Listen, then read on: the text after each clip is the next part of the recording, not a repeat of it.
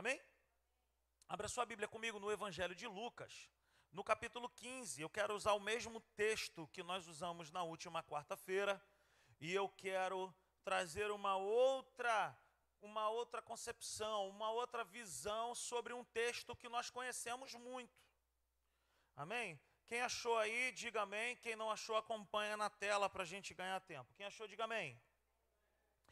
Lucas 15, a partir do verso 11, Jesus ele diz assim para nós. Jesus continuou: Um homem tinha dois filhos.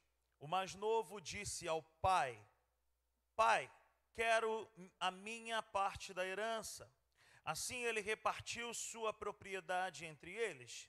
Não muito tempo depois, o filho mais novo reuniu tudo o que tinha e foi para uma região distante e lá desperdiçou os seus bens vivendo irresponsavelmente. Depois de ter gasto tudo, houve uma grande fome naquela região e ele começou a passar necessidade. Por isso, foi empregar-se com um dos cidadãos daquela região, que o mandou para o seu campo, a fim de cuidar de porcos. Ele desejava encher o estômago com as vagens de alfarrobeira que os porcos comiam, mas ninguém lhe dava nada.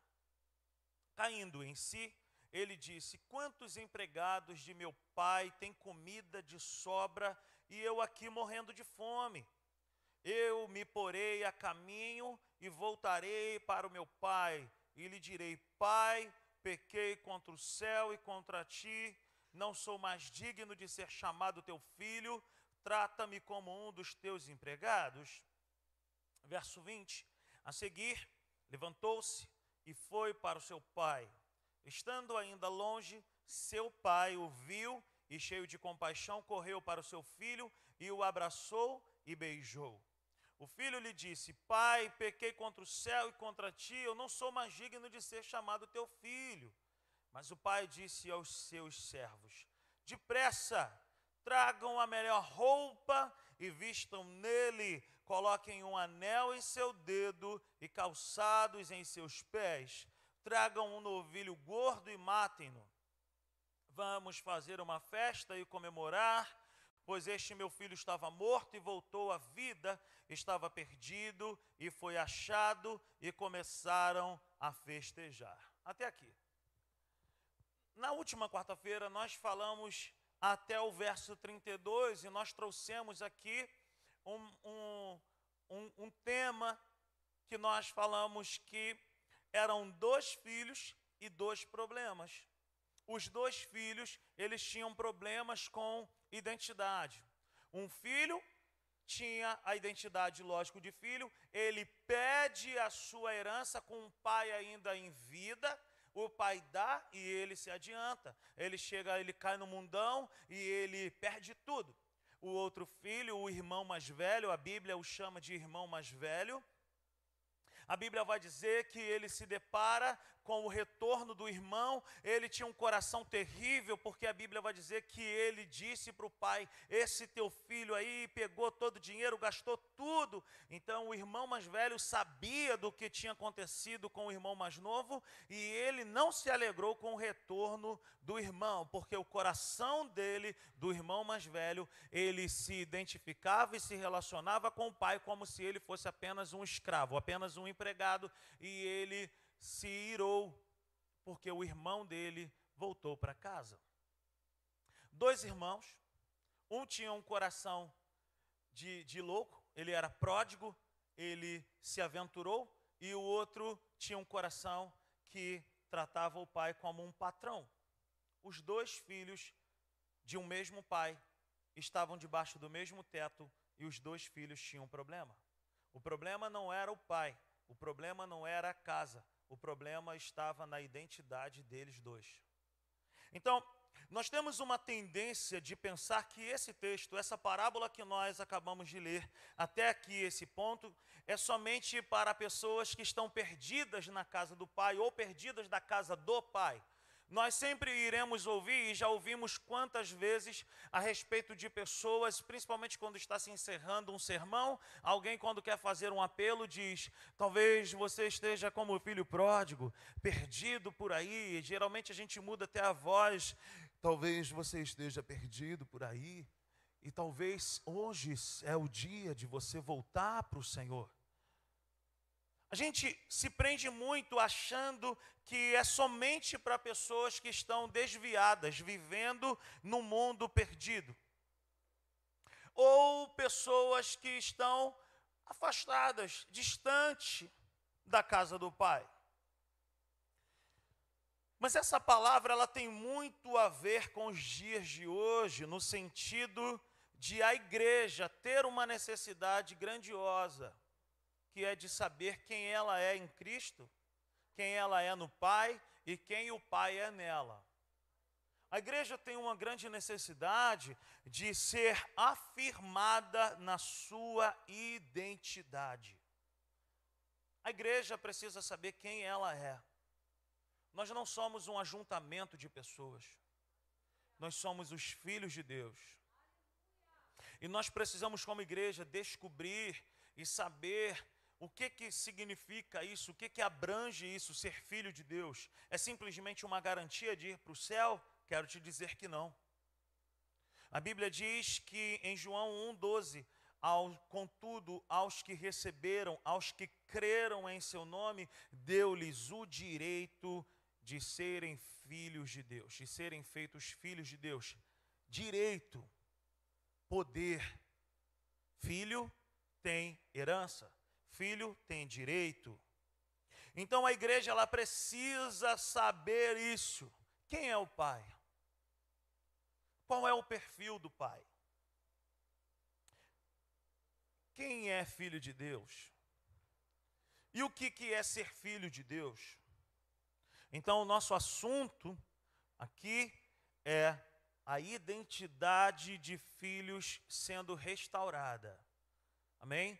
Quantos desejam saber aqui a respeito dessa identidade de filho? Faça um sinal com as suas mãos. É algo que eu tenho buscado nos últimos dias. Eu quero saber mais e mais o que, que é de fato ser filho de Deus. Não é somente, Camila, uma garantia de que nós estaremos um dia face a face com o Pai. Existem muitas coisas que são envolvidas nesse processo.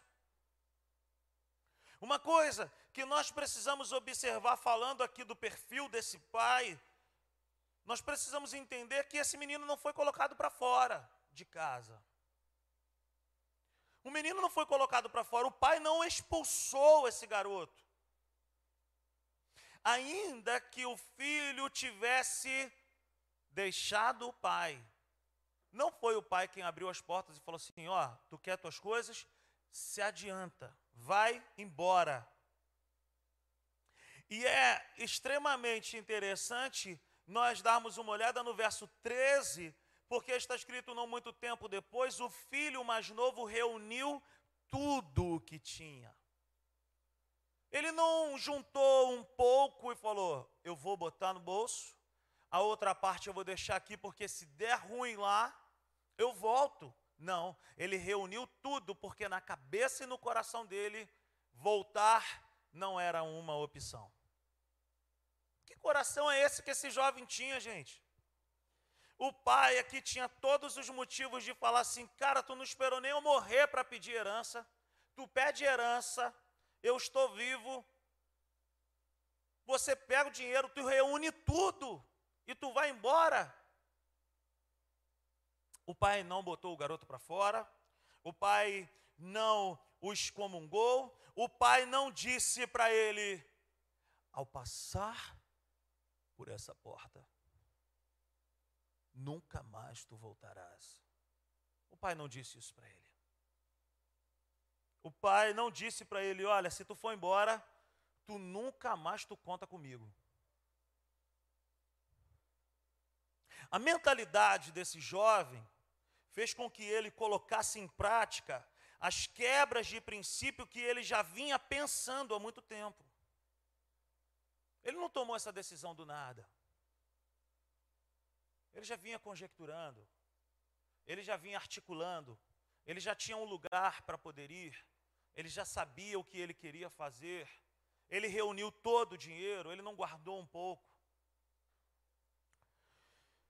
E aqui a gente precisa entender algo, eu sempre falo aqui, que todas as vezes que nós quebramos princípios na nossa vida, os princípios nos quebram.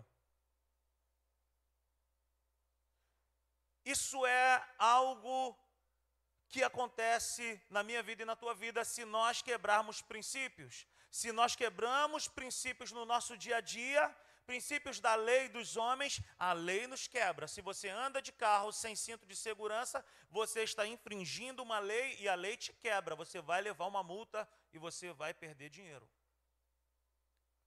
Quebrou princípio, o princípio te quebra. Se você quebra princípios da física, o princípio te quebra. E se nós quebramos princípios de relacionamentos com o Pai, nós também corremos riscos na nossa vida. Não é a vontade do Pai que o mal nos sobrevenha. Não é a vontade do Pai do, por exemplo, tomara que te aconteça algo de ruim para você aprender. Não é a vontade do Pai. Mas quando nós quebramos princípios, os princípios nos quebram. Então a mentalidade dele fez com que ele quebrasse princípios de relacionamento com o Pai, e automaticamente esses princípios quebraram ele. Repita comigo essa frase: a falta de identidade de filho nos faz pensar no prazer. Quando nós não temos uma identidade de filho, o que nós queremos é apenas viver momentos de prazer, soluções rápidas, situações que vão trazer momentos, coisas rápidas de prazer. E deixa eu te falar, pensar assim é pensar como um escravo que se contenta com pouca coisa. Então ele junta tudo ele vai embora, ele só não contava que a terra entraria num colapso. Grande fome sobreveio sobre aquele ambiente. Ele quebra princípio com o pai, e o princípio quebra ele. O pai jamais planejou para ele ele ter que, de filho, trabalhar como escravo cuidando de porcos. Para quem sabe um mínimo de cultura judaica, essa parábola está dizendo algo que é tremendo pelo seguinte: um judeu não toca, não come porco, não se mistura com porco, não faz nada com porco. Jesus está dizendo o seguinte: não é a vontade de Deus certas coisas para os filhos. Por quê? Porque era uma vergonha um judeu estar com os porcos. Mas ele não apenas vai trabalhar com porcos, Cassiano, mas ele deseja comer a comida do porco. Ele nem quis comer o, porco, ele quis comer a comida do porco. Quando quebramos princípio, o princípio nos quebra e nos faz viver algo que Deus nunca planejou para nós. Quando nós entregamos a nossa vida a Cristo, o que está em jogo, meus irmãos, presta atenção nisso. Quando eu e você entregamos a nossa vida para o Mestre, para Jesus, o que está em jogo não é somente uma mudança de religião. Ah, eu era isso, ah, eu fazia aquilo, ah, eu, eu oferecia despacho, eu fazia isso, eu era daquilo, eu fazia aquilo, já cortei a cabeça, raspei a cabeça, cortei cabelo, cortei meu corpo. Não é isso que está em jogo. Nós temos uma concepção de que se tornar cristão, de entregar a vida para Jesus, é simplesmente eu deixei de fazer algo e agora eu não faço mais aquilo. O que está em jogo aqui é que quando nós entregamos a nossa vida para Jesus, nós deixamos de ter uma identidade que era atrelada às trevas e agora nós temos uma identidade que é atrelada à luz. O que está em jogo aqui não é simplesmente uma troca de religião. O que está em jogo aqui é uma troca de identidade. E aí eu quero te dizer algo: é possível estar na casa do Pai sem o entendimento do que é ser filho de Deus. É possível estar na casa certa, no lugar certo, mas com a consciência errada. É possível viver como esse jovem que estava dentro da casa do pai, tinha a presença do pai, que é o melhor. O melhor da casa do pai não é o ar-condicionado, não é a luz, não é a fumaça. O melhor da casa do pai é o pai. E esse, e esse jovem, ele trocou o pai por coisas. Porque quem não tem uma identidade de filho troca o que ele tem com o pai por coisas.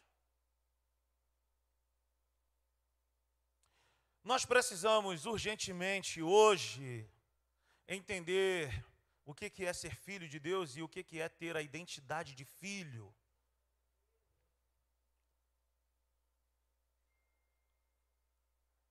Não é somente mudança de, de religião, é uma troca de identidade.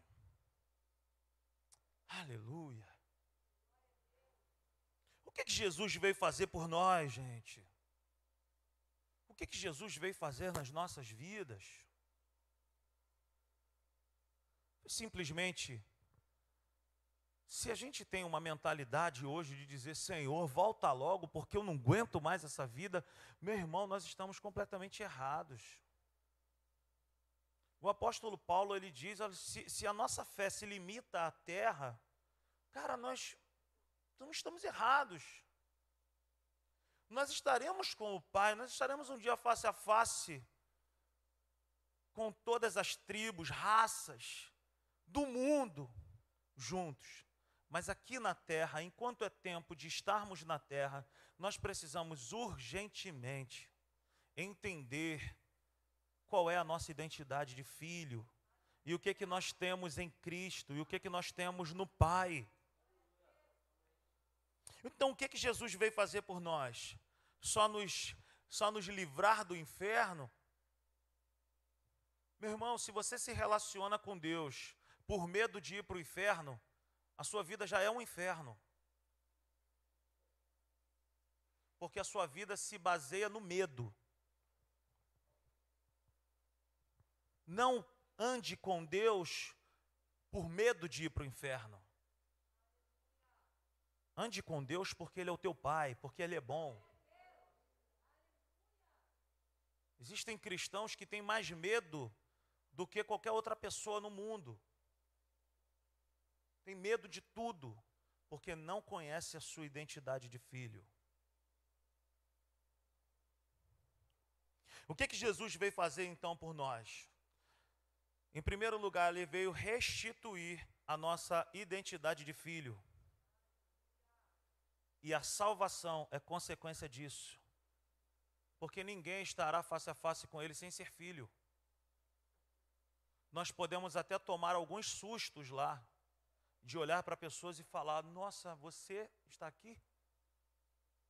E cuidado, porque essa pessoa pode olhar e falar assim: Você também.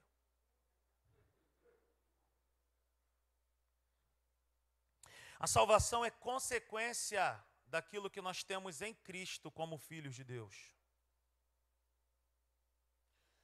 E enquanto o homem não entender isso, enquanto o ser humano não entender essa necessidade de nascer de novo, de se tornar uma nova criatura e de saber quem ele é em Cristo, o homem está frito.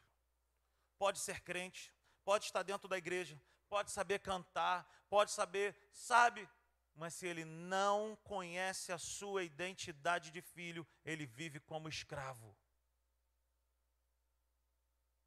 É possível estar na igreja, cantar, ser dizimista fiel, ter até um lugar marcado aí nessa cadeira aí, sem ter nascido de novo. Ou é possível estar na casa do Pai sem se relacionar com o Pai.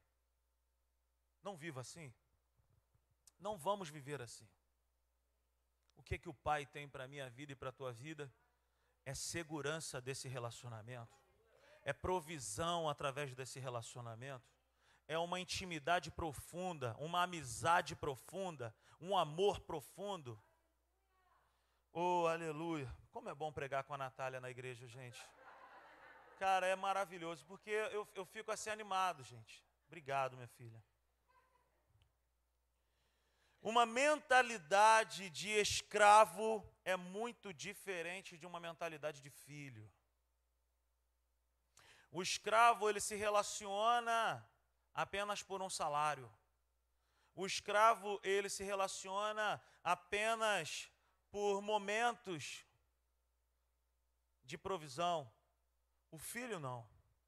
O filho se relaciona com o pai pelo prazer que ele tem no pai.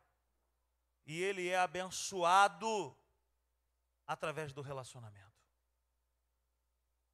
Quem tem uma mentalidade de escravo se move pensando em primeiro lugar em coisas. E não no relacionamento que foi quebrado.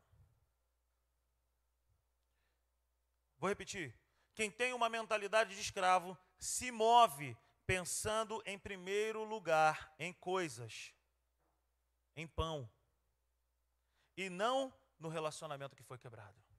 Quem tem uma mentalidade de escravo, a primeira coisa que ele vai pensar é sempre naquilo que ele está sentindo falta ali, no estômago dele, é o caso desse texto.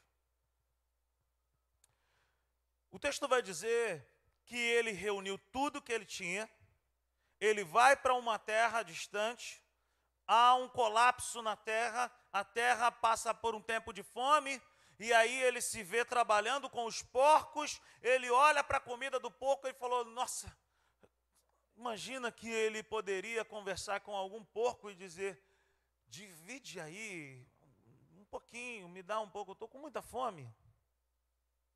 Ele, então, ele disse: Na casa do meu pai, os empregados têm comida. O que despertou nele, em primeiro lugar, a necessidade de voltar, não foi o pai, não foi o relacionamento, foi o pão. Isso é mentalidade de escravo. Pensa em se relacionar com Deus apenas por pão. O filho se relaciona com o pai e o pão vem em consequência de um relacionamento. Você está entendendo isso, meu irmão? Ele pensa em voltar por causa de uma necessidade, a fome. Ele não pensou no amor do pai. E aí, Tiago, ele não disse assim, ah, ah, ah, cara, eu fiz besteira, mano, e é o seguinte, eu preciso voltar para o meu pai, cara, meu pai é bom, por que, que eu fiz isso, cara? Eu preciso voltar lá. Versículo 14 ao 18, ele diz: Depois de ter gasto tudo, houve uma grande fome naquela região. Ele começou a passar necessidade, por isso foi empregar-se com os cidadãos daquela região e que o mandou para o campo a fim de cuidar de porcos. Ele desejava encher o estômago com comida de porco. Versículo 17: Caindo em si, ele disse: Quantos empregados do meu pai têm comida de sobra? Ai, Mateus, a primeira coisa que ele pensou foi na comida. E aí, quando ele pensa na comida, automaticamente ele fala: Eu vou aonde tem comida. Não se relacione com o pai para suprir as tuas necessidades ou carências. Se relacione com o pai, porque o pai é bom. E ser suprido é uma garantia que nós temos de ter a presença do pai olhar e vejam os passarinhos aí, ó, eles não brigam. Os passarinhos, eles estão sempre aí cantando. Eu nunca vi um passarinho falando para o outro, não canta, não canta hoje, porque está faltando as coisas. Não vamos cantar também hoje não, ninguém canta. Aí BTV não canta não. para! Eu nunca vi uma flor olhar para outra e falar, murcha, murcha! Tá brabo, não vamos ficar bonita hoje.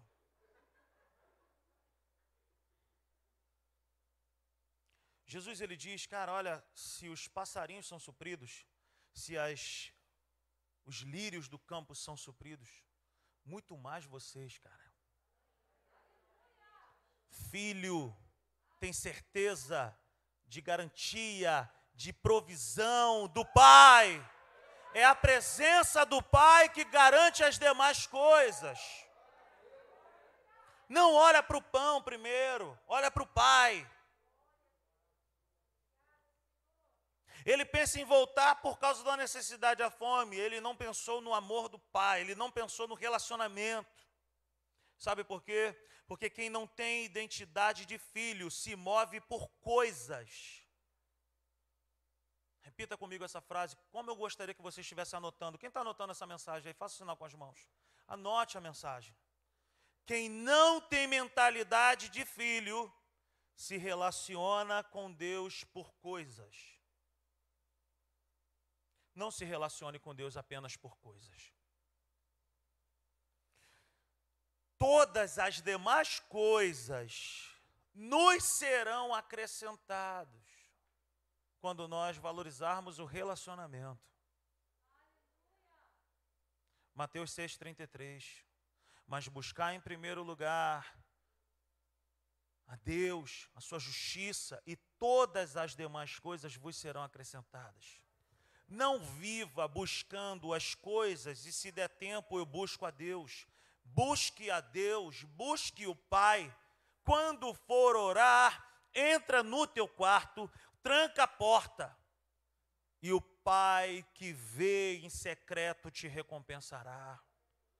Nós não buscamos a Deus por barganha, mas é certo que quem se relaciona com Deus tem recompensa, porque Deus tem prazer de abençoar os seus filhos. Aleluia. A maior necessidade que o homem tem, gente, é nascer de novo e se tornar uma nova criatura. Se tornar em Jesus um filho de Deus, necessidade que o homem tem. E conhecer a sua identidade e os direitos que ela garante. Efésios capítulo 1, versículo 3. Já somos abençoados com todas as sortes de bênçãos espirituais. Paz é um direito que nós temos nele. Provisão é um direito que nós temos nele. Saúde é um direito que nós temos nele. Vida plena alegria genuína, verdadeira, é um direito que nós temos nele. Bênçãos espirituais. Mas como que eu vou saber isso se eu não conheço a minha identidade? Como que eu vou saber de tudo isso se eu não conheço o meu pai?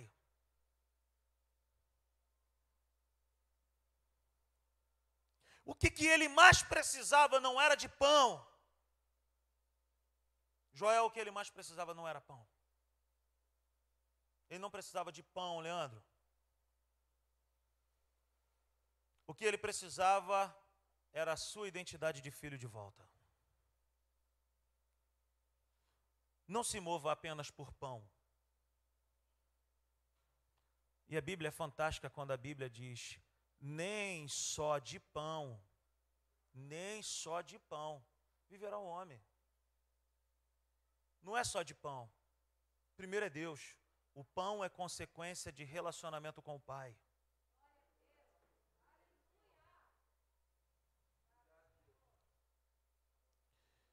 Versículo 20.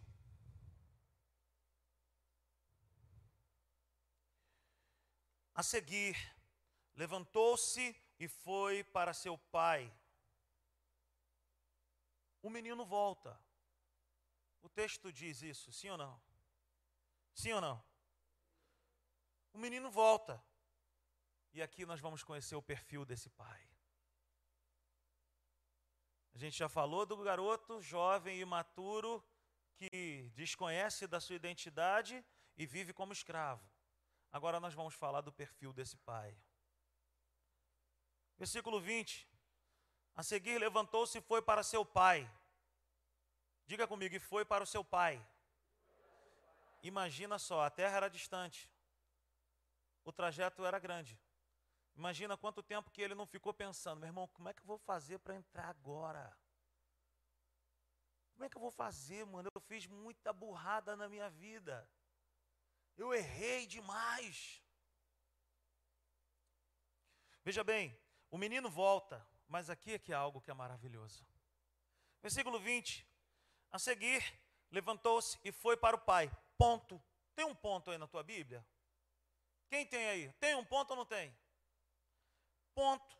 A seguir, levantou-se e foi para o pai. Ponto. Olha agora o que está dizendo. Estando ainda longe. Quem estava longe? O filho. Quem teve a visão primeiro não foi o filho. Quem teve a visão primeiro foi o pai. Quando a Bíblia está dizendo aqui, estando ainda longe, seu pai o viu, quer dizer que o pai não estava distraído em outras coisas. Mas o pai já estava esperando o filho voltar. Mais ou menos assim. O pai devia ficar todo dia assim, ó. Debruçado em algum ponto estratégico da casa, Ruth, dizendo: Ele vai voltar. E quando ele voltar, e quando ele voltar, eu vou fazer algo lindo. Veja bem, estando ainda longe, seu pai o viu e cheio de ódio, de rancor, correu para o seu filho, acertou-lhe uma madeirada na cabeça dele e ele morreu. Como diz uma canção que o Tito cantou para mim um dia. Eu falei, Tito, conte, não foi canção, conte uma história para o papai. É ele. Era uma vez Jesus, Pedro, Tiago e João. Jesus deu-lhe um soco em João. Falei, meu Deus, que Bíblia é essa, Jesus? Falei, onde que ele aprendeu isso? Não foi na simples igreja, gente. Aquele garoto, né, ele é demais. Lucas 15, 20, a seguir levantou-se e foi para o seu pai. Estando ainda longe, seu pai viu e, cheio de compaixão, correu para seu filho e o abraçou e beijou. O menino volta, mas é o pai que já estava esperando. E a Bíblia diz que ele estava cheio de compaixão, gente. Compaixão o pai estava esperando o filho com paixão.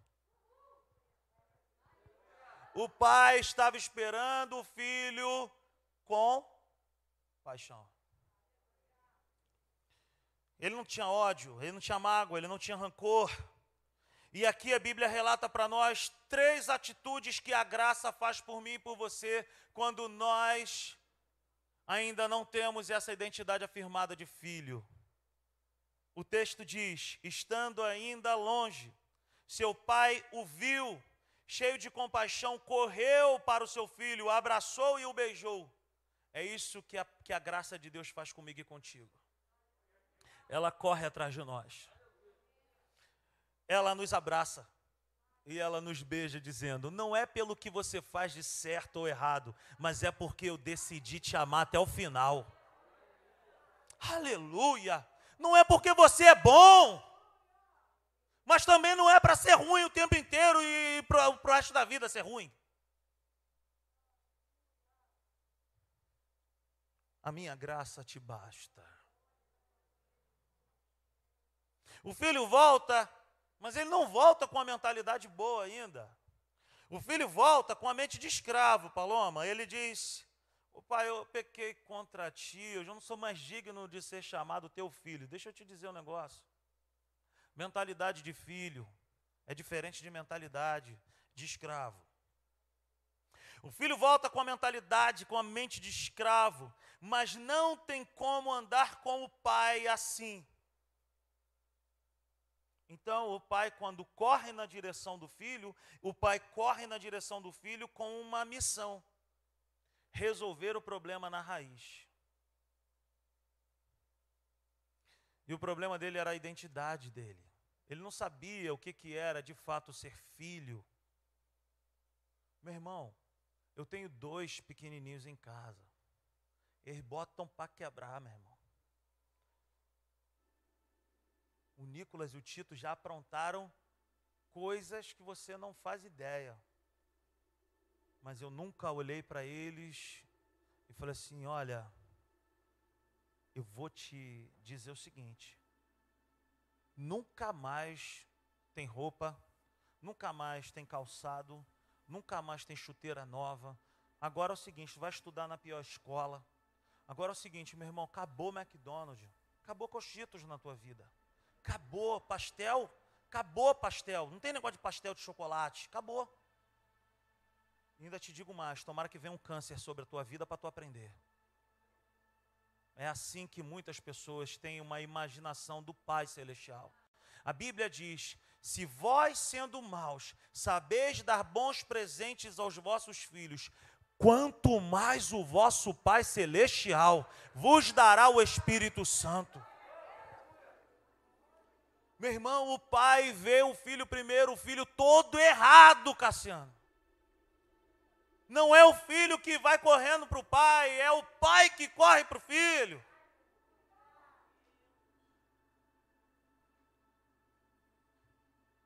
Meu pai.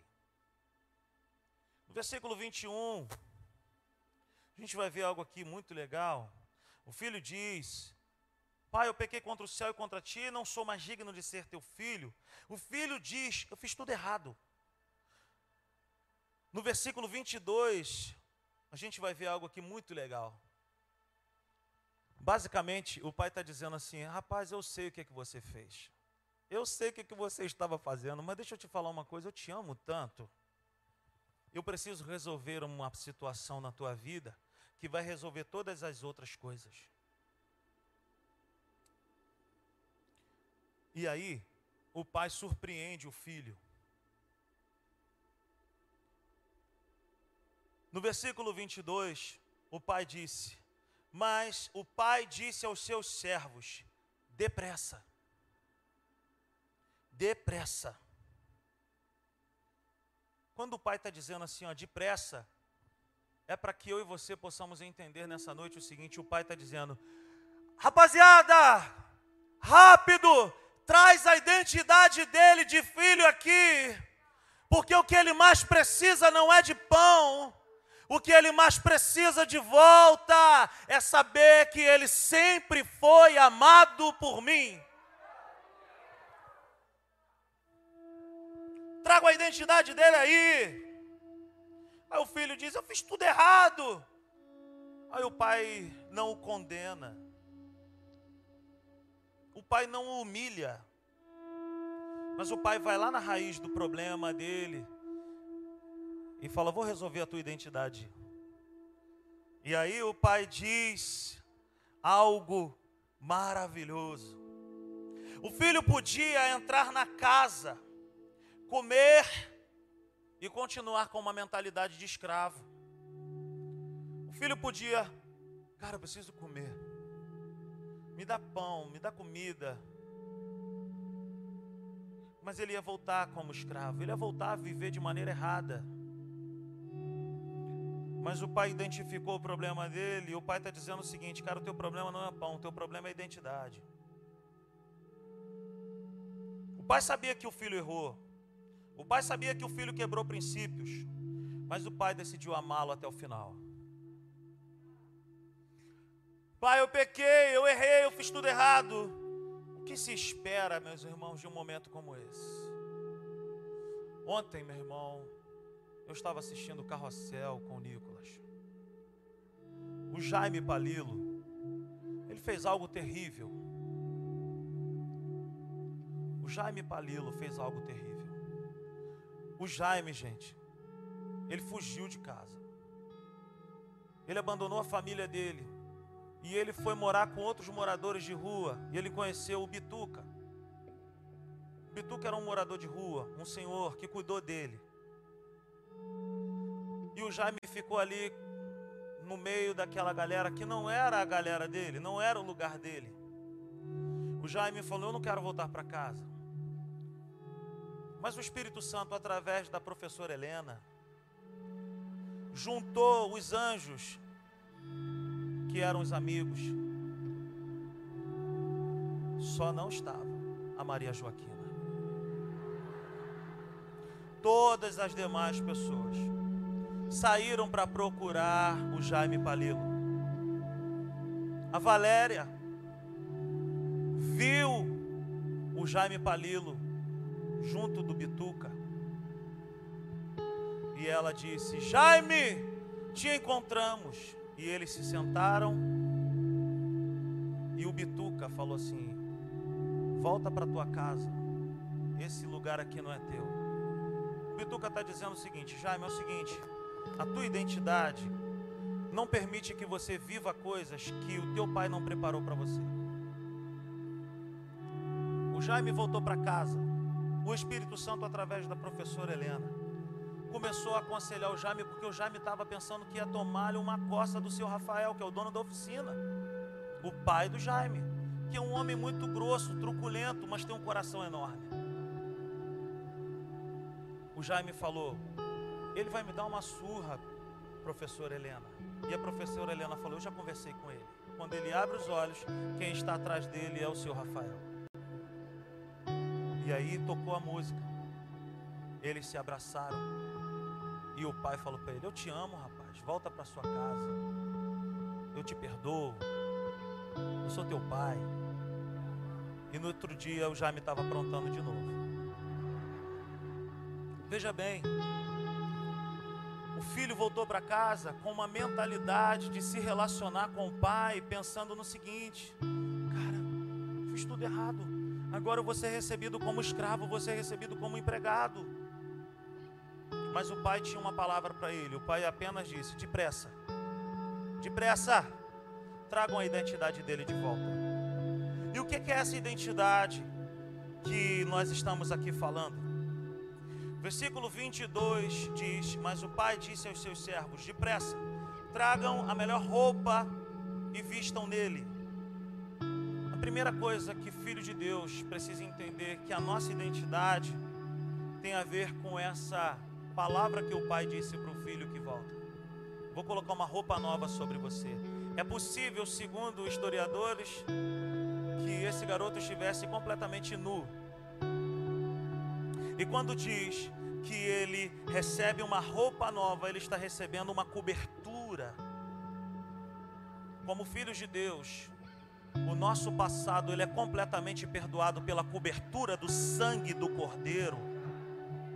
Como filhos de Deus, o sangue de Jesus encobre a vergonha que foi a nossa vida, e a partir daquele momento, o Pai diz: Eu te adotei, eu te amo, tu és meu, o teu passado eu lancei no mar do esquecimento, eu te perdoo, eu encubro a tua vergonha, eu curo o teu coração, e eu te digo: tu és o meu filho, e filho tem direito a perdão. Talvez, meu irmão, você tenha andado com muita vergonha da sua própria vida, por coisas que você ainda faz por comportamentos, pensamentos, atitudes, vícios, mas tudo é resolvido no relacionamento com o Pai. Quando você volta e diz para Ele: Pai, não é de pão que eu preciso, eu preciso do teu abraço, eu preciso que tu me ajude, papai. Sem ti eu nada sou sem ti eu nada posso. Seja curado nessa noite de toda vergonha. E se o teu passado se levanta contra a tua vida constantemente, o Senhor Jesus ele tem uma roupa nova para colocar sobre você hoje. Ele coloca uma roupa nova sobre a tua vida hoje. E ele te diz: Eu não me lembro mais. Eu te perdoo mas o pai não para por aí, ainda no versículo 22 ele diz: Tragam a melhor roupa e vistam nele, coloquem um anel em seu dedo. O filho de uma família naquela época ele tinha um anel. E o anel era sinal de autoridade. Quando ele não tem o anel em seus dedos, ele não é mais reconhecido como alguém então o pai está dizendo assim: o teu problema é porque você tirou o anel e o anel aponta para a autoridade. Você saiu da casa do pai, você foi para um lugar que não era seu e você passou a viver sem autoridade. Mas hoje eu estou restituindo a tua identidade, estou curando a tua vergonha e estou colocando um anel nos teus dedos. E eu estou dizendo o seguinte para você: você tem autoridade pelo simples fato de você ser meu filho, e filho tem autoridade. Filho não tem que ficar andando com medo das trevas. Filho, levanta a mão e abre a boca e declara o nome de Jesus. Nós temos uma procuração em nossas mãos que se chama a palavra de Deus, que diz que o nome de Jesus está acima de todo nome que se nomeia. Você não vê o anel que está no seu dedo, nem é para ficar sabendo se tem anel. Meu irmão, o que eu estou dizendo é que existe autoridade sobre a vida de quem é filho de Deus. É o que, que tem batido a porta do teu coração? Que tipo de pensamentos tem assolado a tua vida?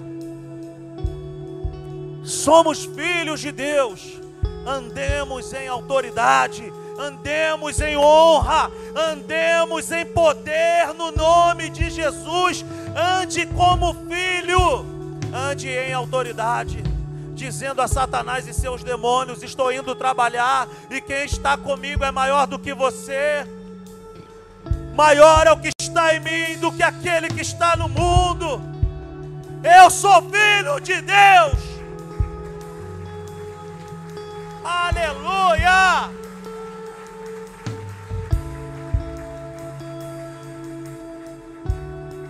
Aí o pai vira para ele e diz: traga a melhor roupa, coloca um anel no dedo dele e coloca um calçado nos pés. Diga comigo: roupa, anel, calçado, roupa é perdão, anel é autoridade e calçado é ser diferente de escravo. Os escravos andavam descalços.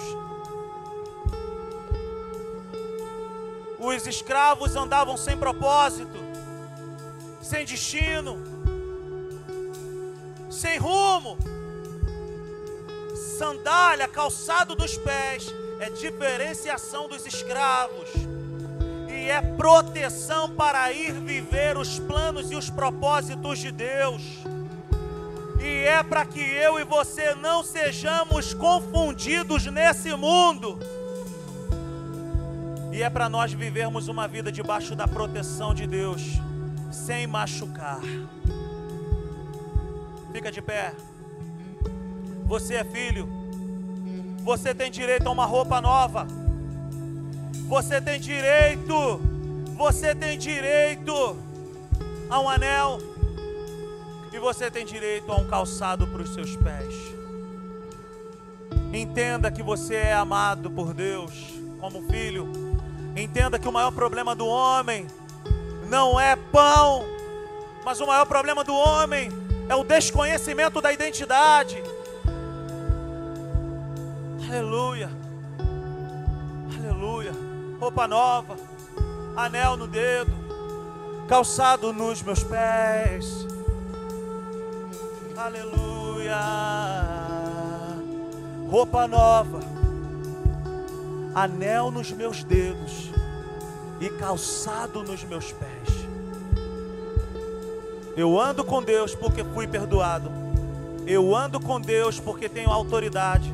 E eu ando debaixo de provisão e proteção porque existe um calçado para os meus pés. Aleluia.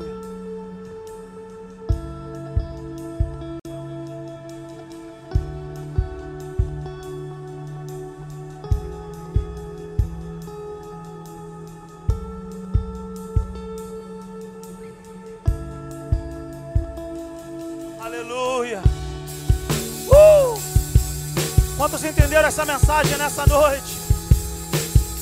Adora o Senhor aí nesse lugar. Fecha os teus olhos e começa a dizer: Eu sou filho de Deus. Aleluia. Oh, aleluia.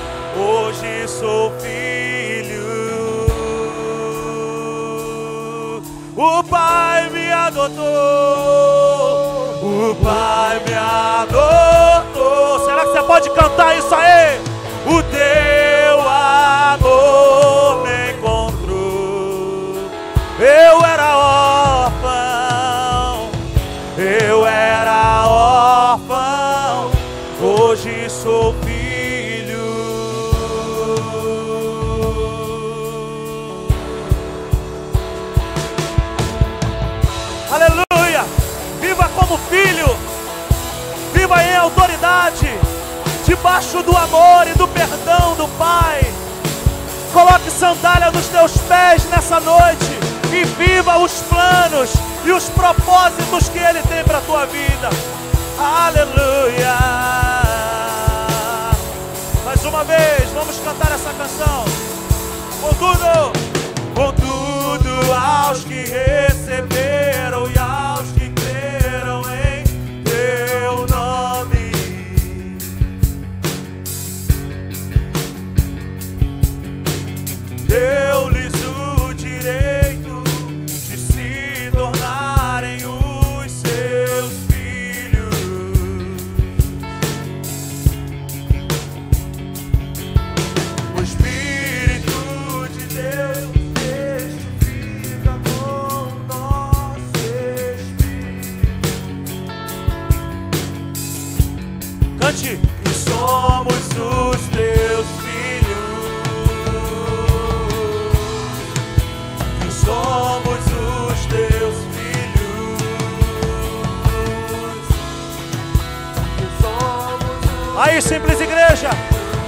que o teu coração se encha nessa noite.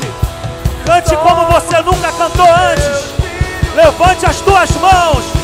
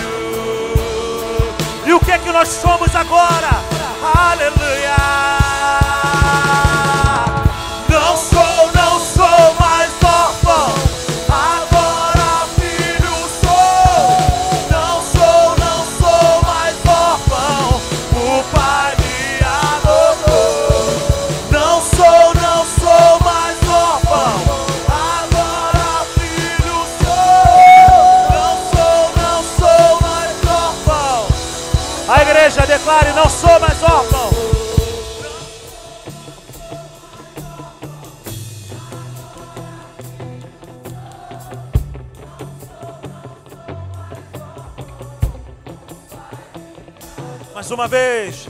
Não sou, não sou mais órfão.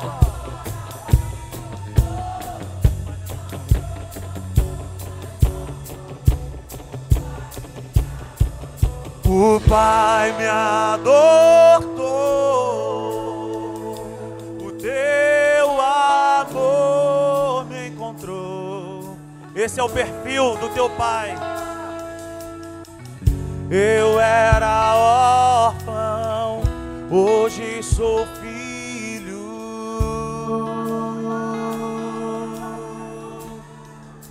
É disso que eu estou falando. Essa série é para falar disso. Quem nós somos nele. Você e eu somos muito amados. Nós temos uma unção sobre a nossa vida. E nós temos direito de filhos e herança de filhos. Você não precisa sentir isso. Você precisa crer nisso. Você viu o teu coração hoje? Você viu o teu coração hoje? Alguém viu o seu coração hoje? Alguém viu o seu pulmão hoje? Você conversou com o seu coração hoje dizendo: Você está batendo?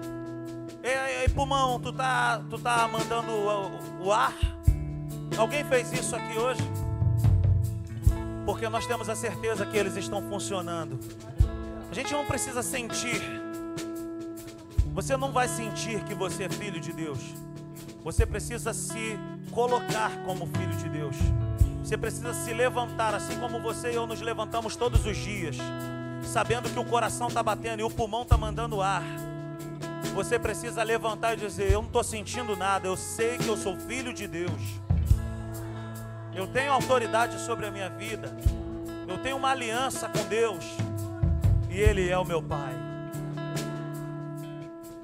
Que a graça do Senhor Jesus o amor de Deus o Pai, a comunhão e a consolação do Espírito Santo seja sobre as nossas vidas hoje e eternamente. Quantos aqui são filhos de Deus? Quantos aqui são altamente amados por Deus? Quantos aqui são altamente desejados pelo Pai? Quantos aqui vão embora para casa hoje com uma roupa nova, com um anel no dedo, com uma sandália nos pés, Quantos aqui vão vencer essa semana? Porque nós somos filhos de Deus. O Pai, o Pai me adotou. O Pai me adotou. O teu amor me encontrou. Eu era órfão, eu era órfão. Hoje sou filho.